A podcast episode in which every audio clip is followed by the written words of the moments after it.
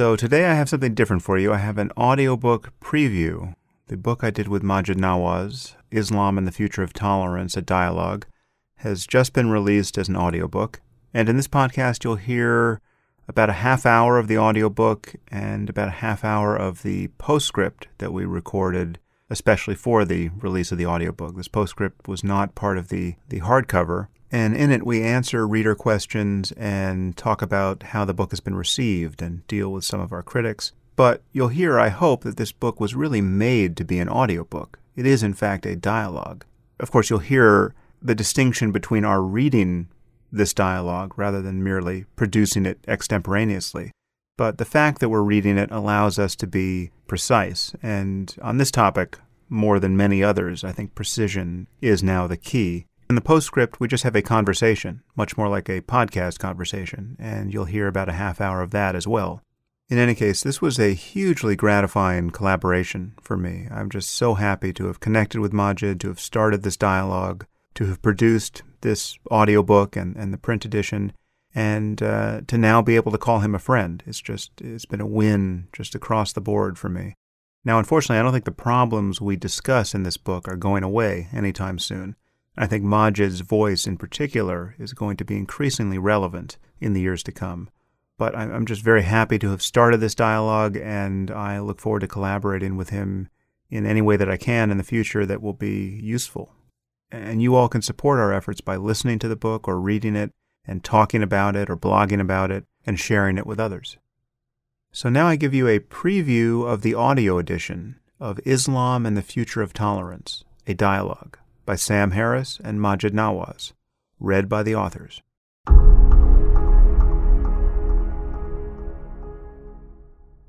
Maajid, thank you for taking the time to have this conversation. I think the work you're doing is extremely important.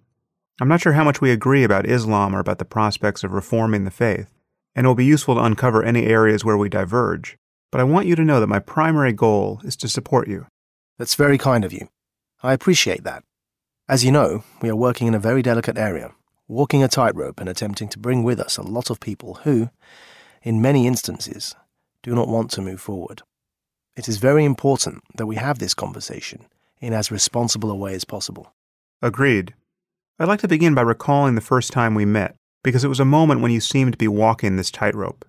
It was, in fact, a rather inauspicious first meeting.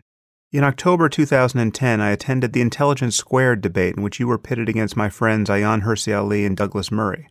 We met afterward at a dinner for the organizers, participants, and other guests. People were offering short remarks about the debate and otherwise continuing the discussion. And at one point, Ayaan said, I'd like to know whether Sam Harris has anything to say. Although I was well into a vodka tonic at that moment, I remember what I said more or less verbatim. I addressed my remarks directly to you. We hadn't been introduced, and I don't think you had any idea who I was. I said essentially this Maajid, I have a question for you. It seems to me that you have a nearly impossible task, and yet much depends on your being able to accomplish it. You want to convince the world, especially the Muslim world, that Islam is a religion of peace that has been hijacked by extremists. But the problem is, Islam isn't a religion of peace, and the so called extremists are seeking to implement what is arguably the most honest reading of the faith's actual doctrine. So your maneuvers on the stage tonight, the claims you made about interpretations of Scripture, and the historical context in which certain passages of the Quran must be understood, appear disingenuous. Everyone in this room recognizes that you have the hardest job in the world, and everyone is grateful that you're doing it. Someone has to try to reform Islam from within, and it's obviously not going to be an apostate like Ayaan, or infidels like Douglas and me. But the path of reform appears to be one of pretense. You seem obliged to pretend that the doctrine is something other than it is.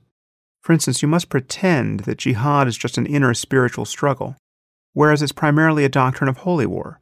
I'd like to know whether this is in fact the situation as you see it.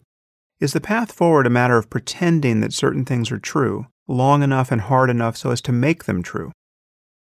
I should reiterate that I was attempting to have this conversation with you in a semi public context. We weren't being recorded, as far as I know, but there were still around 75 people in the room listening to us. I'm wondering if you remember my saying these things, and whether you recall your response at the time. Yes, I do remember that. I'm glad you reminded me of it. I hadn't made the connection with you. I'm also grateful you mentioned that although we were not on air, many others were present. To my mind, it was just as important inside that room as outside of it for people to take what I was saying at face value. In fact, my desire to impact Muslim minority societies with my message is just as strong as my desire to impact Muslim majority societies. Part of what I seek to do is build a mainstream coalition of people who are singing from the same page. That doesn't require that they all become Muslim or non Muslim. On the contrary, what can unite us is a set of religion neutral values. By focusing on the universality of human, democratic, and secular, in the British and American sense of this word, values, we can arrive at some common ground. It follows that all audiences need to hear this message. Even inside that room, therefore, the stakes were high. To lose that audience would be to realize my fear. The polarization of this debate between those who insist that Islam is a religion of war and proceed to engage in war for it, and those who insist that Islam is a religion of war and proceed to engage in war against it. That would be an intractable situation. Now, moving to the specifics of your question, I responded in the way I did because I felt you were implying that I was engaging in pretense by arguing that Islam is a religion of peace. If I remember correctly, you said, It's understandable in the public context, but here in this room, can't you just be honest with us? Yes, that's exactly what I said. Yes. Can't you just be honest with us in here? implied that I hadn't been honest out there. My honest view is that Islam is not a religion of war or of peace. It's a religion. Its sacred scripture, like those of other religions, contains passages that many people would consider extremely problematic. Likewise, all scriptures contain passages that are innocuous. Religion doesn't inherently speak for itself. No scripture, no book, no piece of writing has its own voice. I subscribe to this view whether I'm interpreting Shakespeare or interpreting religious scripture. So I wasn't being dishonest in saying that Islam is a religion of peace. I've subsequently had an opportunity to clarify at the Richmond Forum, where Ayaan and I discussed this again. Scripture exists, human beings interpret it. At Intelligence Squared, being under the unnatural constraints of a debate motion, I asserted that Islam is a religion of peace simply because the vast majority of Muslims today do not subscribe to it being a religion of war. If it holds that Islam is only what its adherents interpret it to be, then it is currently a religion of peace. Part of our challenge is to galvanize and organize this silent majority against jihadism so that it can start challenging the narrative of violence that has been popularized by the organized minority currently dominating the discourse. This is what I was really trying to argue in the Intelligence Squared debate. But the motion forced me to take a side war or peace. I chose peace. I understand. My interest in recalling that moment is not to hold you accountable to your original answer to me. And it may be that your thinking has evolved to some degree. But our conversation broke down quite starkly at that point. I don't remember how we resolved it. I don't remember that we did resolve it. Well, let's proceed in a spirit of greater optimism than may seem warranted by our first meeting because we have a lot to talk about. However, before we dive into these issues, I think we should start with your background, which is fascinating. Your Islamism seems to have been primarily political, born of some legitimate grievances, primarily racial injustice, that you began to view through the lens of Islam. But you haven't said, as members of Al Qaeda do, that you were incensed by the sacrilege of infidel boots on the ground near Muslim holy sites on the Arabian Peninsula. To what degree did religious beliefs, a desire for martyrdom, for instance, motivate you and your fellow Islamists? And if no such ideas were operative, can you discuss the religious difference between a revolutionary Islamist outlook and a jihadist one? Yes, sure, of course. There are indeed similarities and differences between Islamism and jihadism. We shouldn't be surprised by this. The same applies when we look at, say, communism. Socialists are on one end and communists on the other. Some are militant and some aren't. It's the same with Islamism. Now, I've argued that the motivation for Islamists and jihadists is ideological dogma, fed to them by charismatic recruiters who play on a perceived sense of grievance and an identity crisis. In fact, I believe that four elements exist in all forms of ideological recruitment a grievance narrative, whether real or perceived, an identity crisis, a charismatic recruiter, and ideological dogma. The dogma's narrative is its propaganda.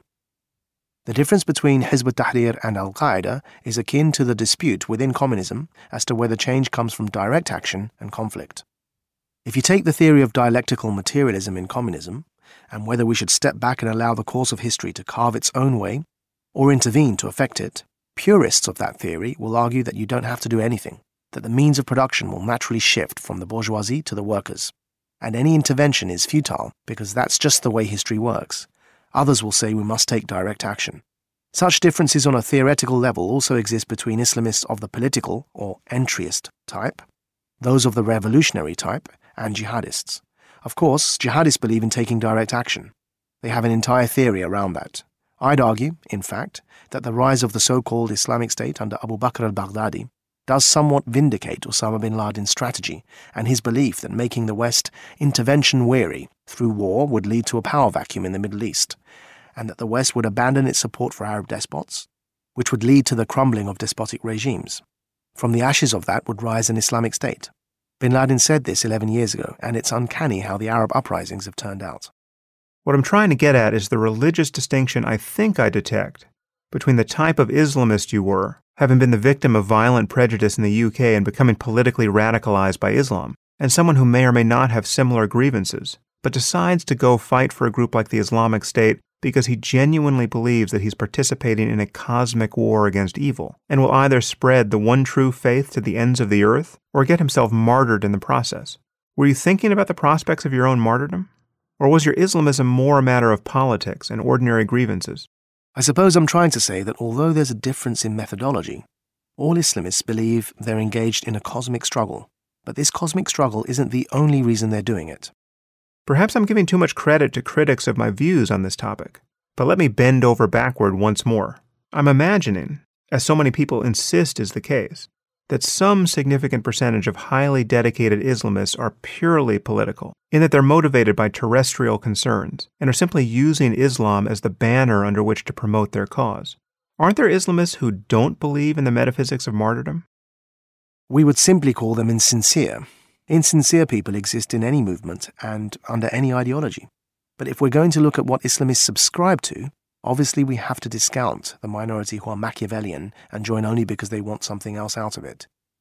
But if you consider those who are sincere, and I was sincere in what I used to believe, you'll find that they're prepared for martyrdom. I had to face torturers in Egypt and thought I was going to die for my cause. In that sense, all sincere Islamists believe they're engaged in a cosmic struggle for good against evil, and they define good as a holy struggle. But again, to emphasize, that is not the only thing they believe. Though they do certainly believe in martyrdom, they also believe in the evils of Western imperialism. Likewise, they believe that they're living under Arab dictators. The grievance narrative kicks in, as I said, prior to the point of recruitment. But at the point of recruitment, this grievance narrative is fossilized by ideological dogma, which then becomes the vehicle through which they express themselves. So it's not one or the other, but certainly the cosmic struggle is a consistent element for all Islamists. Another difference between jihadists and Islamists is that Islamists will seek martyrdom according to their own theory. So in Hizb ut-Tahrir, we were taught that martyrdom is achieved by being killed while holding a despotic ruler to account or spreading the ideology. We were taught that if the regime kills you while you're attempting to recruit army officers, you'll be a martyr, and you should embrace that. But we were also taught that you're not a martyr if you blow yourself up in a marketplace because you're killing civilians and other Muslims. Now, Whereas Hizb ut-Tahrir was attempting to incite coups by the existing army, jihadists simply said, Why don't we create our own army? Why are we bothering with these guys who are infidels anyway? For jihadists, to die while fighting for their own army is martyrdom. That is the difference. As long as you're dying in accordance with the view you subscribe to, you're a martyr in the eyes of your group. So you wouldn't distinguish between jihadists and other Islamists as to the degree of religious conviction. For instance, their level of certainty about the existence of paradise or the reality of martyrdom. The difference is purely a matter of methodology? Yes. Some jihadists are not pious in the sense of having firm religious convictions. They simply prefer the violence, the direct action, so they're attracted to those groups. Yet some Islamists are incredibly pious and sincerely believe in the holiness of their political cause. So piety or the lack of it, and religious sincerity or the lack of it, fluctuates between and within and among groups. This is all fascinating, and again, extremely useful to spell out. But we should clarify another point here, because the line between piety and its lack may not be detectable in the way that many of our listeners expect. For instance, it's often suggested that the 9 11 hijackers couldn't have been true believers because they went to strip clubs before they carried out their suicide mission. However, to me, there's absolutely no question that these men believe they were bound for paradise. I think many people are confused about the connection between outward observance and belief. That's right. The 9 11 hijackers were not suicidally depressed people who went to strip clubs and then just decided to kill themselves along with thousands of innocent strangers. Whether or not they went to strip clubs, or appeared pious in any other way, these men were true believers. Yes, the strip club thing is a red herring, because even in a traditional view of jihad, when you believe you're engaged in an act of war, you're allowed to deceive the enemy. So whether it's espionage or going undercover or war propaganda, within traditional thinking, as revived by modern jihadism, it's permissible during war. The 9 11 hijackers being seen in strip clubs is, however, relevant for use in propaganda against them. Most conservative Western Muslims who do not think they're at war with their own countries would find such behavior immoral. But you're absolutely right to say that it's not indicative of the hijackers' religious convictions or lack thereof. This confusion between supposed jihadist religiosity and sex should be clearer now after the world has witnessed Boko Haram and the Islamic State's enslavement and mass rape of women. It is not necessarily accurate to assume that, say, the leaders of the Muslim Brotherhood are somehow less pious than the leaders of, say, the Islamic State. More violence does not necessarily equate with greater religious conviction. Each group is deeply convinced of its approach to achieving Islamism in society, and both face much danger in the pursuit of that goal but they differ in methodology, and they very much despise each other, just as Trotsky and Stalin eventually did. That didn't mean one was less a communist than the other. They had a factional dispute within their ideology. Some people misunderstand such disputes within Islamism. They argue, what do you mean, Islamism? There's no such thing. The Muslim Brotherhood hates groups like the Islamic State, and the Islamic State would kill members of the Muslim Brotherhood. I always remind them that's like saying there's no such thing as communism just because Stalin is said to have killed Trotsky. It's an absurd conclusion to reach. Of course, there's a thing called communism, and there's a thing called Islamism. It's an ideology. People are seeking to bring it about, but they differ in their approach. Degrees of religious conviction are not what will help us understand the differences among jihadists, revolutionary Islamists, political Islamists, and non Islamist Muslims. Let's take Sayyid Qutb, for example. Qutb was a member of the Muslim Brotherhood and is now known as one of the founding fathers of the theory that eventually became modern jihadism. The Egyptian regime killed him for writing a book, which he wrote while incarcerated in the same prison that I came to be held in many years later. It takes a high degree of religious conviction to die merely for writing a book, and that, for the Brotherhood, was martyrdom. Likewise, Hizb ut-Tahrir members glorify the death of their members at the hands of the regime, but not the death of suicide bombers. They prepare their adherents to be killed for trying to overthrow a regime, and they tell all the same stories about martyrdom and eternal bliss in paradise that jihadists do. The only conclusion I can draw from everything you've just said is that the problem of ideology is far worse than most people suppose. Absolutely. But to repeat, ideology is but one of four factors, albeit the most often ignored. I would generally agree, although there certainly seems to be many cases in which people have no intelligible grievance apart from a theological one and become, quote, radicalized by the idea of sacrificing everything for their faith. I'm thinking of the Westerners who have joined groups like Al Qaeda and the Islamic State. Sometimes religious ideology appears not merely necessary, but sufficient to motivate a person to do this. You might say that an identity crisis was also involved. But everyone has an identity crisis at some point. In fact, one could say that the whole of life is one long identity crisis. The truth is that some people appear to be almost entirely motivated by their religious beliefs. Absent those beliefs, their behavior would make absolutely no sense. With them, it becomes perfectly understandable, even rational. The problem is that moderates of all faiths are committed to reinterpreting or ignoring outright the most dangerous and absurd parts of their scripture. And this commitment is precisely what makes them moderates. But it also requires some degree of intellectual dishonesty because moderates can't acknowledge that their moderation comes from outside the faith. The doors leading out of scriptural literalism simply do not open from the inside. In the 21st century, the moderates' commitment to rationality, human rights, gender equality, and every other modern value, values that, as you say, are potentially universal for human beings, comes from the last thousand years of human progress, much of which was accomplished in spite of religion, not because of it. So when moderates claim to find their modern ethical commitments within Scripture, it looks like an exercise in self deception. The truth is that most of our modern values are antithetical to the specific teachings of Judaism, Christianity, and Islam. And where we do find these values expressed in our holy books, they are almost never best expressed there. Moderates seem unwilling to grapple with the fact that all scriptures contain an extraordinary amount of stupidity and barbarism that can always be rediscovered and made wholly anew by fundamentalists. And there's no principle of moderation internal to the faith that prevents this. These fundamentalist readings are, almost by definition, more complete and consistent, and therefore more honest. The fundamentalist picks up the book and says, Okay, I'm just going to read every word of this and do my best to understand what God wants from me. I'll leave my personal biases completely out of it. Conversely, every moderate seems to believe that his interpretation and selective reading of Scripture is more accurate than God's literal words. Presumably, God could have written the books any way he wanted, and if he wanted them to be understood in the spirit of 21st century secular rationality, he could have left out all those bits about stoning people to death for adultery or witchcraft. It really isn't hard to write a book that prohibits sexual slavery. You just put in a few lines like, don't take sex slaves, and when you fight a war and take prisoners, as you inevitably will, don't rape any of them. And yet God couldn't seem to manage it. This is why the approach of a group like the Islamic State holds a certain intellectual appeal, which admittedly sounds strange to say, because the most straightforward reading of Scripture suggests that Allah advises jihadists to take sex slaves from among the conquered, decapitate their enemies, and so forth. Imagine that a literalist and a moderate have gone to a restaurant for lunch and the menu promises fresh lobster as the specialty of the house. Loving lobster, the literalist simply places his order and waits. The moderate does likewise, but claims to be entirely comfortable with the idea that the lobster might not really be a lobster after all. Perhaps it's a goose. And whatever it is, it need not be, quote, fresh in any conventional sense, for the moderate understands that the meaning of this term shifts according to the context. This would be a very strange attitude to adopt toward lunch. But it is even stranger when considering the most important questions of existence what to live for, what to die for, and what to kill for. Consequently, the appeal of literalism isn't difficult to see.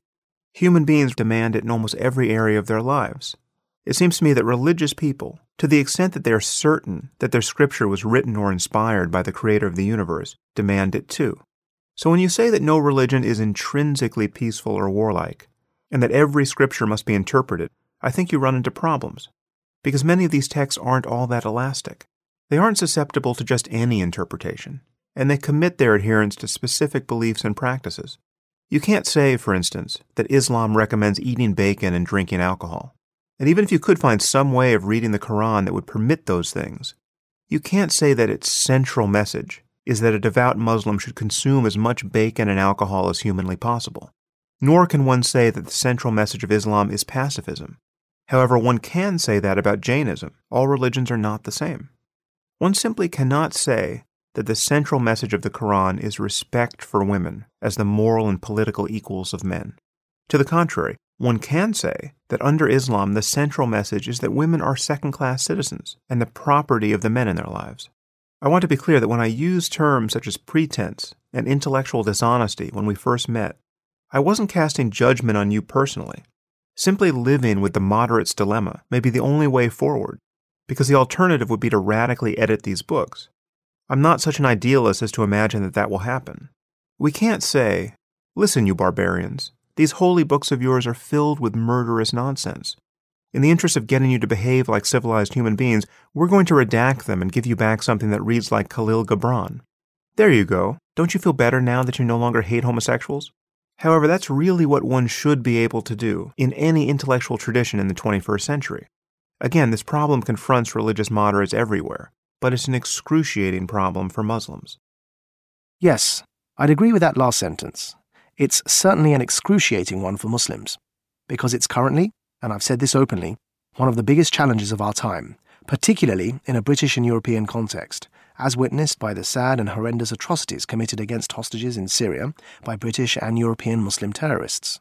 We definitely have to acknowledge that anything we say could apply to Judaism and Christianity. But a particular strand of a politicized version of the Muslim faith is causing a disproportionate share of the problems in the world, so there are good reasons to focus on that strand. I don't dispute any of that. Just as a side note, you say that in the 21st century, we should have the right to edit any holy book. But of course, there will always be value in preserving texts as they once were, say, a thousand years ago, even as historical documents. I don't think the issue is the physical state of the texts we're looking at. This brings me neatly to everything else you said. I think the challenge lies with interpretation, the methodologies behind reform, whether reformists are in fact continuing a pretense, and whether this challenge is insurmountable. I think it's about approach. Let's start with this. You're very clearly speaking from an intellectual perspective. You're trying to approach this consistently. You're trying to approach this with an understanding of the challenges ahead, and you're trying to be sensitive and not harm my work. I appreciate all of that. But you also have to recognize that you're speaking from the luxury of living in, were probably born and raised in, a mature, secular, democratic society. It can sometimes be very hard to make a mental leap and put yourself into the mind of the average Pakistani. I know many Pakistani atheists who, alongside liberal Muslims, are trying to democratize their society from within Pakistan.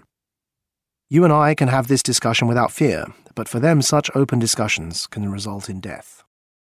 Of course, and I hear from many of these people. I'm well aware that millions of nominally Muslim freethinkers are in hiding out of necessity.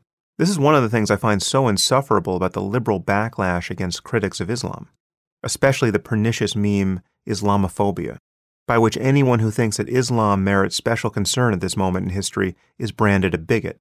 What worries me is that so many moderate Muslims believe that Islamophobia is a bigger problem than literalist Islam is. They seem more outraged that someone like me would equate jihad with holy war than that millions of their co religionists do this and commit atrocities as a result. In recent days, the Islamic State has been burning prisoners alive in cages and decapitating people by the dozen and gleefully posting videos attesting to the enormity of their sadism online. Far from being their version of the My Lai massacre, these crimes against innocents represent what they unabashedly stand for. In fact, these ghastly videos have become a highly successful recruiting tool, inspiring jihadists from all over the world to travel to Syria and Iraq to join the cause. No doubt most Muslims are horrified by this. But the truth is that in the very week that the Islamic State was taking its barbarism to new heights, we saw a much larger outcry in the Muslim world over the killing of three college students in North Carolina, amid circumstances that made it very likely to have been an ordinary triple murder, as opposed to a hate crime indicating some wave of anti Muslim bigotry in the U.S. This skewing of priorities produces a grotesque combination of political sensitivity and moral callousness, wherein hate crimes against Muslims in the U.S which are tiny in number, often property related, and still dwarfed fivefold by similar offenses against Jews, appear to be of greater concern than the enslavement and obliteration of countless people throughout the Muslim world. As you say, even having a conversation like this is considered a killing offense in many circles. I hear from Muslims who are afraid to tell their own parents that they have lost their faith in God, for fear of being murdered by them. These people say things like if a liberal intellectual like you can't speak about the link between specific doctrines and violence without being defamed as a bigot, what hope is there for someone like me, who has to worry about being killed by her own family or village for merely expressing doubts about God? So, yes, I'm aware that one can't speak in Pakistan as I do here. This raises an intellectual point and a pragmatic point. Intellectually, I don't accept that there's a correct reading of Scripture in essence. Now, you can point to many passages in the Quran and in Ahadith, and I've certainly read them because I memorized half the Quran while a political prisoner, that you would find very problematic, very concerning, and, on the face of it, very violent. But, as I've said, to interpret any text, one must have a methodology, and in that methodology there are jurisprudential, linguistic, philosophical, historical, and moral perspectives. Quentin Skinner of the Cambridge School wrote a seminal essay called Meaning and Understanding in the History of Ideas. This essay addresses the danger in assuming that there is ever a true reading of texts. It asks the question Does any piece of writing speak for itself? Or do we impose certain values and judgments on that text when interpreting it? I personally do not use the term literal readings because this implies that such readings are the correct literal meaning of the texts. I would simply call it vacuous. Similar to the printing press's influence on the Reformation, increased internet access has facilitated a more patchwork, democratized, populist approach to interpreting Islamic texts.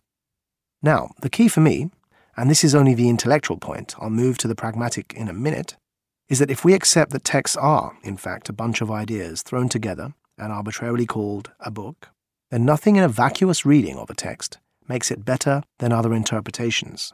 The question is do we accept a vacuous approach to reading Scripture, picking a passage and saying, this is its true meaning regardless of everything else around it? Or do we concede that perhaps there are other methods of interpretation? It comes down to our starting point. If one were to assume that a correct, unchanging reading of Islamic scripture never existed and that, from inception to now, it has always been in the spirit of its times, then the reform approach would be the intellectually consistent one. Indeed, we would expect it to be the majority view today. This approach stands in opposition to that of the very organized, vocal, and violent minority that has been shouting everyone else down. If, on the other hand, we start from the premise that the vacuous reading was the original approach to Scripture, then the Reform view stands little chance of success. There may be no answer here. I don't think this question has been resolved when it comes to interpreting the US Constitution, or Shakespeare, or indeed any religious scripture. So, pragmatically speaking, what can be done? If somebody in Pakistan were to raise with me the issues you have raised, they could be killed. In such a stifling atmosphere, what is the solution? I don't want our listeners to think that all Muslim majority countries are the same. For instance, in the middle of Ramadan in 2014, Turkey witnessed a gay pride march. A sensible way forward would be to establish this idea that there is no correct reading of Scripture. This is especially easy for Sunnis, who represent 80% of the Muslims around the world, because they have no clergy. If a particular passage says, smite their necks, to conclude, despite all the passages that came before it and everything that comes after it, that this passage means smite their necks today, is to engage in a certain method of interpretation. If we could popularize the understanding that all conclusions from Scripture are but interpretations, then all variant readings of a holy book would become a matter of differing human perspectives. That would radically reduce the stakes and undermine the claim that the Islamists are in possession of God's words. What is said in Arabic and Islamic terminology is this is nothing but your ijtihad. This is nothing but your interpretation of the texts as a whole. There was a historical debate about whether or not the doors of ijtihad were closed. It concluded that they cannot be closed because Sunni Muslims have no clergy. Anyone can interpret scripture if she is sufficiently learned in that scripture which means that even extremists may interpret Scripture. The best way to undermine extremists' insistence that truth is on their side is to argue that theirs is merely one way of looking at things. The only truth is that there is no correct way to interpret Scripture. When you open it up like that, you're effectively saying there is no right answer. And in the absence of a right answer, pluralism is the only option. And pluralism will lead to secularism and to democracy and to human rights. We must all focus on those values without worrying about whether atheism is the most intellectually pure approach. I genuinely believe that if we focus on the pluralistic nature of interpretation and on democracy, human rights, and secularism, on these values, we'll get to a time of peace and stability in Muslim majority countries that then allows for conversations like this. I wanted to also mention one anecdote which uh, for for those who are listening, um, I think they would find uh, uh, as as another positive example of why this conversation was so important. Uh, just today, I spoke to somebody who who's just started with uh, with Quilliam. In fact, the the world will know about this through a press release we release tomorrow. But I'm telling you here a day in advance that um, the, the, there was a, a group in in Britain known as Al Muhajirun, which was founded by Omar Bakri Muhammad, who used to be the leader of my former Islamist organization, Hizb ut Tahrir, mm. in the UK. And then he split off and founded Al Muhajirun. Al Muhajirun um, uh, produced none other than Anjem Choudary as its current mm. UK leader. And Omar Bakri is currently in prison in Lebanon after he had his uh, permission to remain in the UK rescinded. Um, it's now a banned organization under Britain's terrorism legislation. Um, Omar Bakri's son recently uh, was just uh, killed in Syria fighting for ISIS. Um, most of mm. Europe's support for ISIS has come from those remnants of the Al Muhajirun and their supporters across Europe because they then morphed into groups known as Islam for UK, Islam for Belgium, Islam for uh, uh and the rest of the European countries. So this group is pretty much responsible for producing ISIS uh, rank and file recruits from Europe. Um, a former leading member of that organization who left a long time ago before they were banned. Um, he was Omar Bakri Muhammad's, uh, one of his right hand men in, in the UK. Just today joined Quilliam.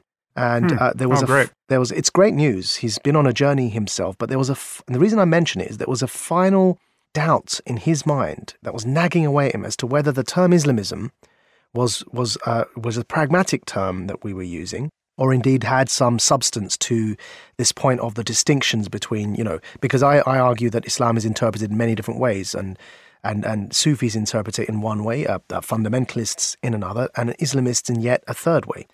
Um, and he wasn't sure. Uh, he had this nagging doubt as to whether Islamism was indeed another, you know, phenomenon within the, the spectrum of interpretations um, and and really you know was trying to come to grips with some of this. So I gave him an advance copy of the book um, because we've been obviously uh, working with him for a while to get him to the point where tomorrow we're we're going to announce to the world through a press release that he's joined Quilliam. And uh, uh, this conversation is just fresh that I've had today with him, and he said that he really enjoyed the book. He said that 10 years of proselytization, known as dawah within the Islamist networks, and actually even within traditional Islamic circles, preaching, um, 10 years worth of Islamic preaching couldn't have achieved, in his view, what this one short 120 pages booklet has achieved. And uh, he's full of praise for the fact that we've embarked on this conversation. He is, um, and also credited the dialogue, which I think he's going to put in his statement that he releases tomorrow through Quilliam as to why he's joined. He credits hmm. the dialogue itself to finally crystallizing his notion of not not just using the term Islamism, but exactly what it is and why it's so important for us to challenge it head on. So there's been great progress wow. even on a practical level with somebody like this. And I just wanted to convey that to you just to say that there is some positivity that is already emerging around the fact that we've had this conversation. Oh, that's great. That's great. Well, that's that's incredibly gratifying, and he's someone I would love to talk to at some point. He, uh, he, I would imagine he would be a great guest on my podcast. Absolutely, yeah. He's been on a long, long journey. So we're gonna we're gonna get him settled in Quilliam, and then of course I'd love to introduce you to him, and uh, you can you know you can pick his brains yourself as to how he found the dialogue and um, what he intends to how he intends to move forward with with the work that he's going to be doing for us at Quilliam. Nice, nice. Well, this actually brings me rather neatly to some of the questions we've received. Uh, I'll, I'll, sort of combine two here that depart right from that point. Uh, one person asks, uh, can you say a little bit more about how you became de radicalized and what lessons this holds for, for waging this war of ideas? And another wonders just how this de radicalization process works from the point of view of your foundation. So, so how do you reach out to extremists or former extremists? And is there anything problematic about that process? So you're, you're engaging people who may be currently jihadists, or you, you have to you vet where their sympathies actually are, and is this dangerous? So c- can you talk about the, this process of de-radicalization and just how it works, and just what, what the significance of those variables are?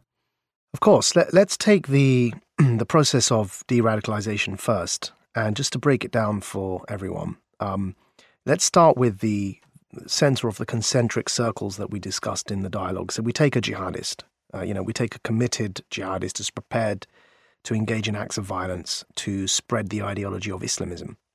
The first stage of de radicalization for that person, I, I, would call disengagement. In this field, when we meet with jihadists, I, I was in prison with many of them, it's impractical to believe that they're going to go from a state where they're willing to engage in violence to becoming liberal humanitarians overnight. It's simply impractical.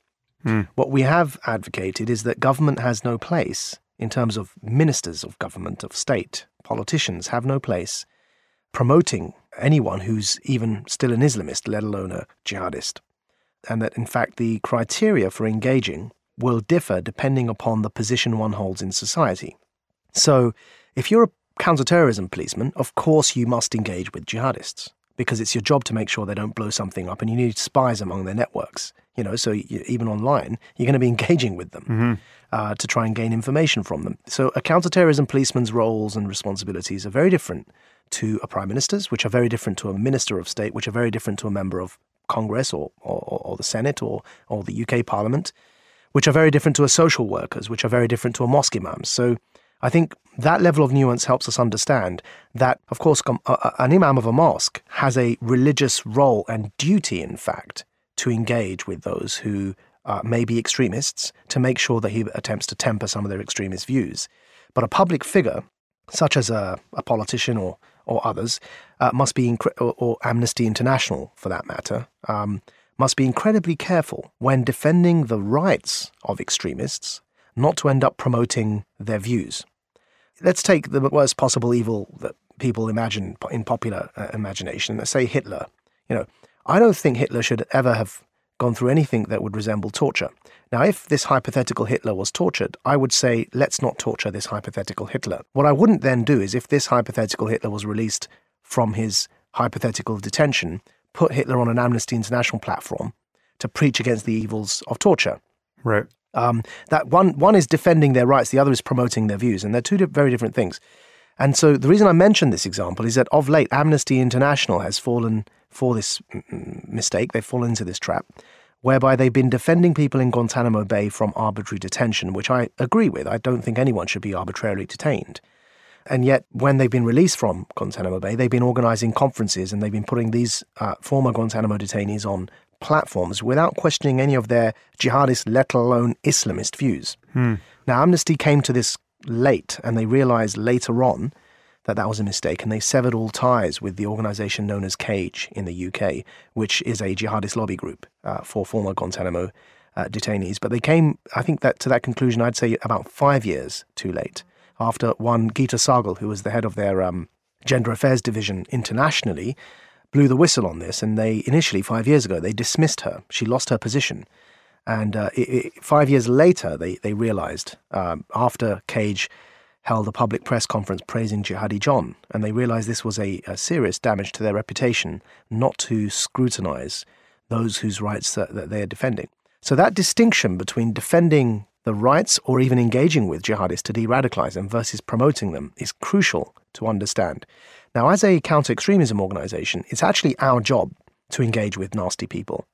It's not, it's not the job of a public figure such as a, a minister of state to engage with them. It's the job of that minister in state to promote positive voices for community cohesion, not to start you know, putting on platform people that are going to divide communities even further. Mm-hmm. But that is our job at Quilliam. So we go out there deliberately to find voices that we would disagree with in an attempt to change their minds. Um, and, and, and so when doing that, coming back to the original thought of the stages of de radicalization, the first thing we would do is an attempt to get them to disengage from violence. Um, this was done with the Gama al Islamiyah in Egypt when I was in prison with them. It was known as Mubadarat al Waqf al Unf, which means the ceasefire initiative. That with a jihadist, they could maintain their jihadist thinking, but as long as they first agree that actually, let's call a ceasefire, while for the duration of the period that we're talking to you, let's agree we're not going to try and attack you. And that, that allows us to have the conversation. The second stage is what I call the, after the ceasefire, it's what I call the disavowal of the theory of violence, which in the uh, case with the Egyptian jihadists, the Gamal al was known as Muraja'at Tashih al Mafahim, which meant the revision and correction of the concepts. Now, that second stage is for when a jihadist not only declares a ceasefire, but actually theoretically agrees that violence isn't a correct means for change. However, they're still an Islamist. They still believe that Islam must be enforced over society. Um, and again, talking about practical steps, you're not going to get a jihadist to abandon both violence and Islamism in one clean sweep. Right. So these are processes and steps you have to take them through. So that, that that's the second one. They they disavow that the theory of violence and that violence can ever produce meaningful change, which actually you know social socially scientific sur- surveys and and studies demonstrate this um, in a uh, through sociological research that it demonstrates that actually those revolutions that involve violence end up becoming absolute tyrannies and and and th- that change or that revolution which happens through non-violent means uh, ends up being a lot more sustainable. Um, and, and we can we can prove this through studies. So the third stage after the disavowal of the theory of violence is to get them to begin questioning Islamism, the the ideology itself. Uh, get them to question the premise or the notion that Islam needs to be enforced on society in any way whatsoever. If they get through that third stage, they're still conservative um, Muslims. The, the, the, the, that's the concentric circle we mentioned in our dialogue of, of the vast sort of bulk of Muslims who aren't Islamists but are still uh, conservative, in fact, ultra conservative by Western liberal standards right. in many of their social views. Um, and so they end up there after they've disavowed Islamism and jihadism and declared a ceasefire of violence. Now, that's where most of them will stay. And if they stay there, Quilliam can't take them on simply because, as, as again, as we discussed, Quilliam doesn't stop there. Quilliam goes beyond that and starts talking about reforming some of that social conservatism as well. Um, however, if they do stay there, we do believe that they are no longer part of the problem. Even if they're not part of the solution, they are no longer part of the problem. So uh, we don't need to attack them uh, in that sense unless we're discussing things like arranged marriage right. or forced marriage, unless we're discussing those sorts of social ills, which actually most religious conservatives would share, like, you know, gay marriage equality, then that becomes a different debate. It becomes a social uh, liberalism debate rather than an Islamist extremism debate. Of course, there's a stage beyond that, which is that getting them to become from being socially con- ultra conservative to becoming reforming voices that are willing to speak out. And the beauty of what's just happened with Adam Deen is the name of the chap I just mentioned, is that he's gone beyond that stage where he's now willing to to join Quilliam and, and speak out. Now that unfortunately is a minority of Muslims generally, and especially a minority of those who are former Islamists. Um, and it's why it's so it's so precious when we manage to get somebody to that next stage.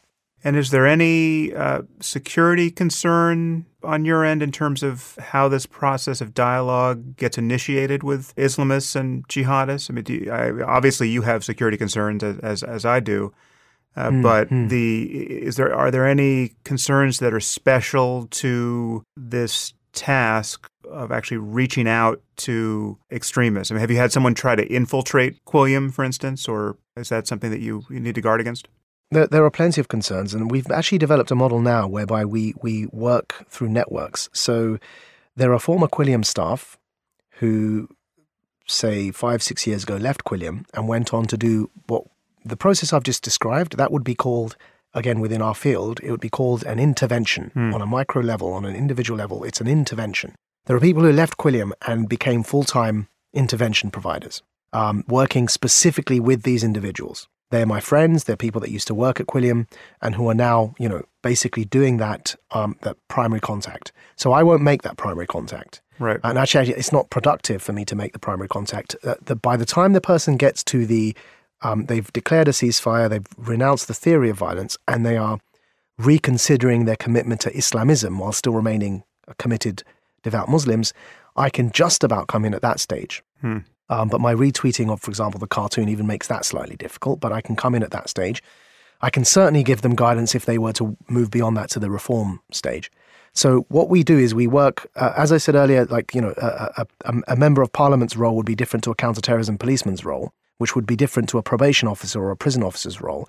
Likewise, with counter radicalizing Muslims, there are different roles that each one uh, would play. So there are friends of ours who do those interventions and who aren't public, who don't have to take positions on things like gay marriage equality or, or, or freedom of speech in cartoons, who are able to have those one-on-one conversations, but they are our friends. So when they when they find someone they think has moved beyond a few of those stages, they then make those introductions, and much of the filtering process happens in those early conversations. Right, right. Well, you obviously have a unique role to play here. Uh, this brings me to our next question, which comes from someone who's obviously not a Muslim and not connected to this process in any direct way. And she's wondering what non Muslims, moderates, liberals, secularists, and any other faith can do to fight against uh, Islamism. And she's wondering what is, you know, she's looking at things like uh, FGM and honor killings and ISIS and the, the kind of obscurantism about these issues that we discuss in the book. What can a, a non Muslim do here? Do you have any thoughts on that? Yeah, I mean, I, I, I, will answer this briefly, but I'd like to put that question to you sure. as somebody in that position. I think everyone has a role. And like with the racism debate and with the homophobia debate, we don't have to be gay to defend uh, those uh, rights uh, uh, that gay people deserve and, and, and challenge homophobia. We don't have to be of a minority background to challenge racism. And the beauty of democratic societies is that, is that they do eventually, maybe some years too late, but they do eventually respond to public opinion and pressure. And I think that just as was done, anyone who asks this question, I ask them to imagine the old civil rights movement and that debate, to imagine through our lifetimes the gay uh, equality debate, and picture everything that's been done in that debate, the way in which friends of friends have had a role, writing, speaking, calling out bigotry when we see it, uh, simply accepting people. All of that's had a role in those debates. And see the change that's happened through society and the way that change has, has tangibly impacted politics as we know it within our lifetime. So we now have an African American president of the United States, and both in the UK and Ireland and in America, we have gay marriage equality laws being passed. And that's because of the way in which norms and taboos have shifted within one generation. And I draw that analogy to say that the same thing can happen with Islamism. There has to be a whole of society or a full spectrum approach.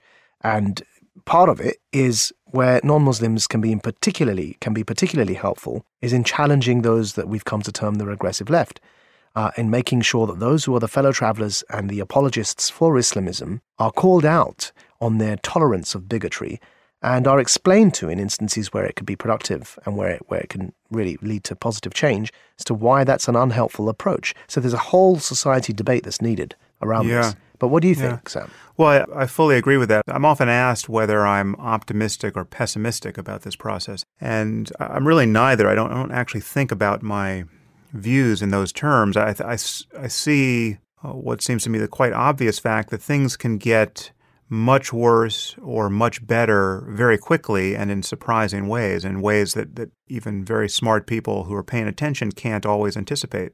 So the, the kinds of changes you just discussed that are, have been very much to the good, the degree to which we've overcome racism uh, in the West and in the United States in particular, the fact that we are coming to the end of the second term of our first black president, that is a huge gain. And when you look back, you know, 75, 100 years and read newspaper editorials, even the New York Times, the Los Angeles Times, they read like KKK pamphlets. I mean, they're just the, the level of hmm. racism is just jaw dropping. And so we, you know, while the hmm. progress we've made on racism has always seemed deplorably slow, and there's certainly more progress to make. I'm not saying racism is, is entirely Absolutely, yeah. gone. There's a lot more to do. Yeah, but mm. we, we still uh, we, we have made huge gains, and even eh, I think even more startling, as you mentioned, that the the very sudden gains we've made on gay rights, where you know uh, gay marriage was more or less unthinkable in the U.S., and then all of a sudden it's the law of the land, and you, know, you, you practically just blinked, and that that happened. And I think we may be making similar progress on, on the war on drugs, uh, you know, drug policy in the U.S. So it's uh, things can change very quickly, but of course they can also endure for centuries to the uh, immiseration of, of millions. So it's it's I think, and they can get worse. So I, I'm neither optimistic nor pessimistic. I just see no alternative but to keep putting our shoulder to to this particular wheel, which is having honest conversation about the consequences of specific ideas, really the intolerable double standard we see in a religious context for bigotry and demagoguery and coercion. And um, yeah, well, I think we need to oblige people to speak honestly about this because all we have is conversation. We have we have a choice between conversation and violence, and we have to find the people. Absolutely. we have to find the people who who can be spoken with and persuaded, and do do that work in as sustained a way as as we can. And uh, one of the things I'm hoping that comes from this is that, you know, I keep saying this, um, I, I'm drawing this analogy of that the battle lines have been redrawn. And I hope our conversation really cements that idea. I mentioned this when we did the joint uh, interview on ABC Lateline in Australia. And that is that actually the alliance here, I'm a strong advocate of this point here, that the alliance globally uh, isn't along the lines of theists versus atheists. It's actually along the lines of universalist liberals on the one end and regressive left on the other, who are allied with Islamists, because both camps contain believers and atheists. Um, of course, the Islamists are believers, and you know they have some of the world's most famous regressive left atheists in their camp. And likewise, on this side, those who subscribe to the universality of liberal human rights values, and what I mean by that is in in that those values uh, apply not just for Muslim minority communities, but upon them too, in an equal way, uh, treating us as equal human beings without any racism of low expectation, as we discuss at length in the book. Um, uh, that camp also contains theists, atheists, believers of all sorts. So what I'm uh, hopeful for is that our conversation, if it can even if it can even result in one tangible shift in the way this conversation can go forward, it's that realization that for me, of course, it still is a relevant and pertinent question to scrutinize and to interrogate one's metaphysical beliefs. But for the purpose of defeating Islamism and, and, and the, the challenge that we are attempting to engage with, I believe that's a second order question to the issue of first establishing, as I try and put forward in our dialogue, uh, secularism, democratic values, uh, universal human rights, and getting those questions uh, pretty much uh, that the battle for those ideas won in Mm. civil society as we seem to be winning the battle against racism and homophobia. Right, right. That brings me to a question about the far right, and um, there's, there's several questions here. I'll, I'll consolidate them. One questioner points out that the popularity of the, the far right is rising dangerously in Europe. I mean, there, there's there's fascism of all types coming into view there, and much of this has to do with an anti-Muslim, anti-immigrant sentiment. And this is, I can imagine, this has only been exacerbated by the the recent diaspora out of uh, the Syrian civil war into Europe. So they want us to comment on the danger here, the, the, the fact that the, the far right is gaining so much support, and how we can preserve liberalism, not only in the face of, of the regressive left, which we've spoken about, but in the face of the far more dangerous fascist right. Mm, mm. Look, I'll speak from somebody who's grown up facing neo Nazi attacks, violent attacks, um, and having to stand those down and having to survive without being stabbed or hit round the head with hammers by people that would pretty much identify with this new phenomenon again that's rising in Europe that the questioner refers to.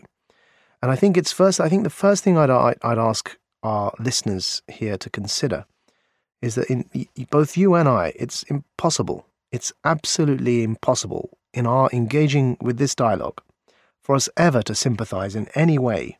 Um, let there be no doubt that those on the far right are our enemies. Uh, we could never sympathize with neo Nazism. And the reason is simple. Currently, the, uh, the, the, those who bear the brunt of the neo Nazi revival uh, in Europe happen to be Muslims. But Sam, you know historically as well that it, it, it, it, it used to be Jews and it comes back to Jews. It always does, right? So it's simply impossible for you or I to sit here and have any truck with that phenomenon. Of course, we can get to what we want to do to try and challenge that. But our listeners should be absolutely clear and left in absolutely no doubt that we are anathema to their preaching in the first place. They don't care for whether there's a moderate Muslim, a reforming Muslim, a liberal Muslim, a gay Muslim. You know, what they're interested in is making sure that there are no Muslims. And that's on the extreme, extreme violent end of neo Nazism, which is, you know, exactly how Hitler wanted to get rid of any Jewish presence in Europe. And, and so there's no way we can ever, ever, ever countenance that thought, both whether it's for Muslims in Europe, Jews in Europe, or any other minority community. Yeah, yeah. Let, let, let me let me just uh, spell this out a little more from my side because uh, I'm someone who's Hmm. often attacked as someone who gives comfort to fascists and bigots and other Muslim haters in how I speak about these issues. And uh, there was actually another question right on this point, asking just what, what are the, the responsibilities of the so-called new atheists to be careful in their rhetoric to avoid unintentionally giving aid and comfort to the extreme right, and how you know, how assiduous should we be in, in distinguishing ourselves from both the, the regressive left and from the, the fascist or, or nativist right.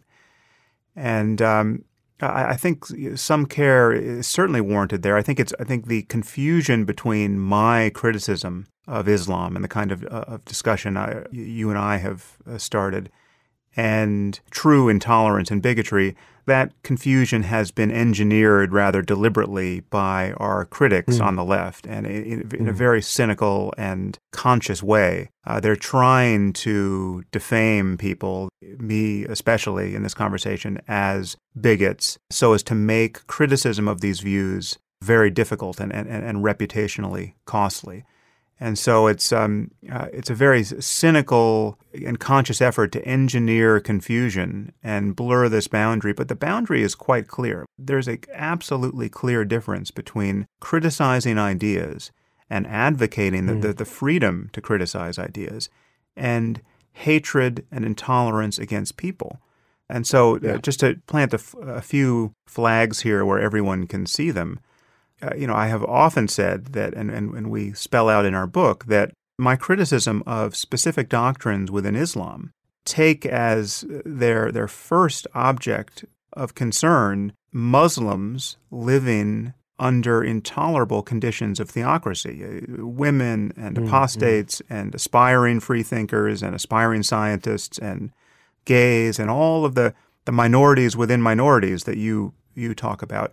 I am very conscious of expressing my solidarity with these people, and I hear from these people all the time. And I think there there are no more important people in the world to empower and support than the victims of theocracy in an Islamic context and the kinds of reformers uh, such as yourself who are trying to turn the tide against these forces. So I, I, so the idea that bigotry is somehow involved here doesn't make any sense. And there are many different ways to see this and I, I've spelled them out in other contexts, but I agree we have to be very clear that there is a quite radical distinction between criticizing ideas and advocating freedom of speech and free thought and expressing a, a racial or xenophobic or jingoistic uh, animus toward groups of people. No, I, I, just want to also add here that you've been generous in some of your feedback uh, since our publication of our dialogue in making it clear that you felt uh, that some of your positions have been influenced by speaking to me. So I want to just take this opportunity to also perhaps uh, refer to a, a, a, point where I've my own thinking has developed and has been influenced by our conversation and by people who subscribe to your way of thinking. And that is that though I use the phrase, the maxim in our dialogue, that no idea is above scrutiny and no people are beneath dignity, that's the wording of the maxim that I've, you know, put in the in the in the dialogue. But the actual substance behind that maxim is something that I've gained through our dialogue and has developed in my own mind, in my own thinking, uh, has crystallized to a far better extent over the course of the last couple of years, speaking to not just you, but people like Ayaan Hirsi and others, mm. so that that's become clear in my mind. Because, of course, there is initially coming from the background that I came from and my own uh, journey through Islamism for 13 years. There are also there are always emotional residues that can sometimes be left over, which the human being doesn't even realize are there until one is forced to confront them. And so, in my case, I'd like to attribute that partic- the clarity I have around that particular notion to what you've just said, which I've I've developed as a result of our dialogue. So that that also I think should be further proof, in fact, uh, that because when somebody is clear on a particular concept, uh, as you are, in the distinction between ideas and people, that clarity does end up rubbing off on other people. If it wasn't clear in your mind, it wouldn't have rubbed off on me either. Mm. Uh, and so I think that's important. It's important to mention, and we, we say it in our, our dialogue as well. But you're right; it is important to to re-emphasize because there is a rise of the far right across Europe, um, and it is our responsibility to continuously make sure that a we're not confused for them, even though, of course, there's absolutely no way we could be. They, they, they also define us both as their enemy. Um, but B, uh, that we uh, that we continue to challenge that as well as challenging the regressive left. And ultimately, the truth is really that it's the regressive left are a form of fascism and the far right are a form of fascism. So they're both really forms of fascism. Yeah, in my view. Yeah, it, it, the thing that worries me most about the left, I, honestly, I spend more time worrying about the left because it's much easier to be confused about what's going on on the left. The true fascists on the right just stand in plain view. You get them talking on any of these topics and they immediately announce their intolerance and their frank moral stupidity. But the left in paying lip service to tolerance and self criticism and a, a, disinclination to engage in violence of any kind. They, they, they seem like the benign and pacific face of the moral conscience of the West. And yet, when you, mm. when you dig into the details, you see that they are apologizing for and enabling really um, inconscionable forms of suffering. Many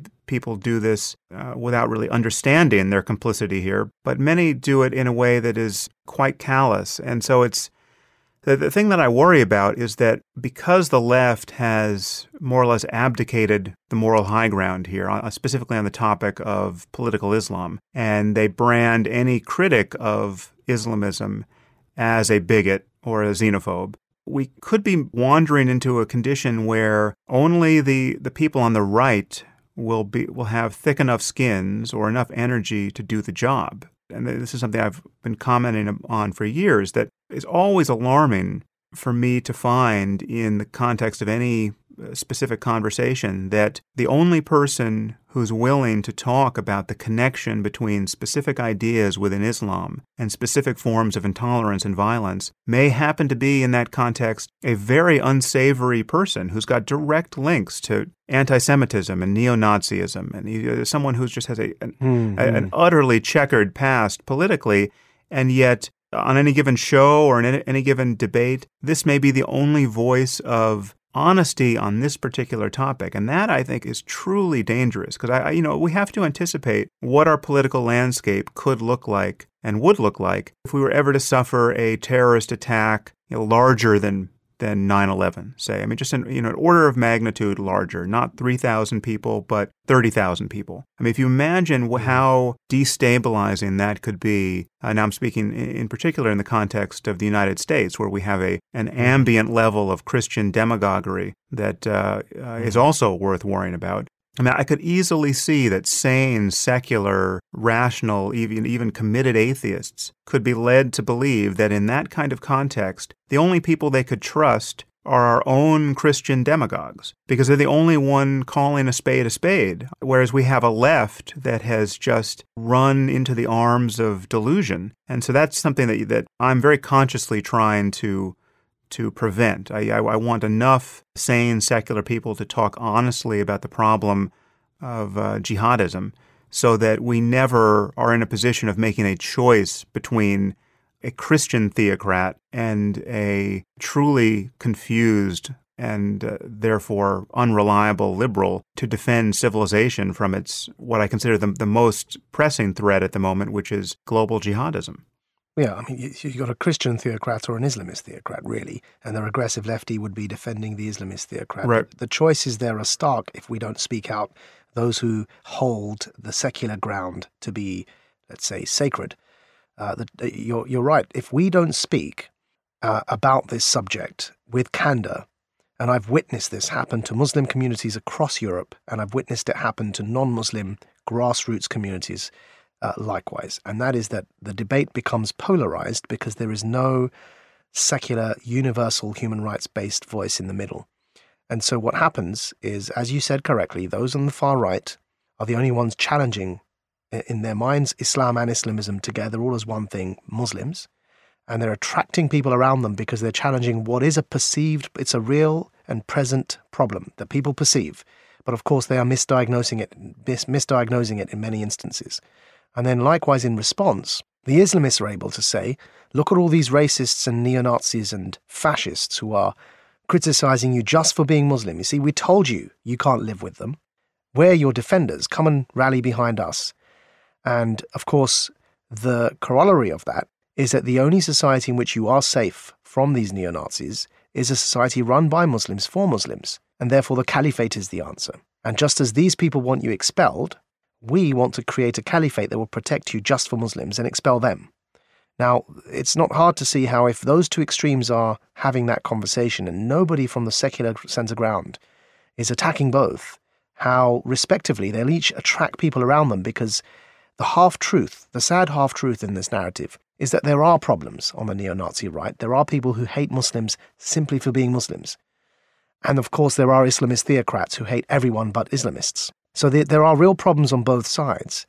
Uh, but it, it takes an honest voice to accept there are real problems on both sides and not align with either of those voices and then start recruiting and building alliances and networks around that sensible center ground. And you, you, you've got it spot on there. I, I agree. If, if that doesn't happen, then the way in which that deb- debate gets polarized, we've seen that happen. Far right groups have gained in popularity across Europe, as has Islamist extremism because up until now that voice has been polarized and the tribes are winning because there haven't been there hasn't been a concerted and organized effort to organize against those tribal divisions. Okay, well that was a sample of our audiobook along with its postscript and it is available now on Audible, which you can access through the Audible website directly or through Amazon. I suppose there are other routes into the Audible universe. And beyond that, you can help Maajid and I spread this conversation by blogging about it, talking about it, sharing it with your friends, responding to crazy comments on social media and various comment threads. Uh, it really matters that you do this. It, unless you join the dialogue, our efforts are wasted. So please do what you can to speak honestly and clearly and respectfully on this particular polarizing issue. And thank you for listening.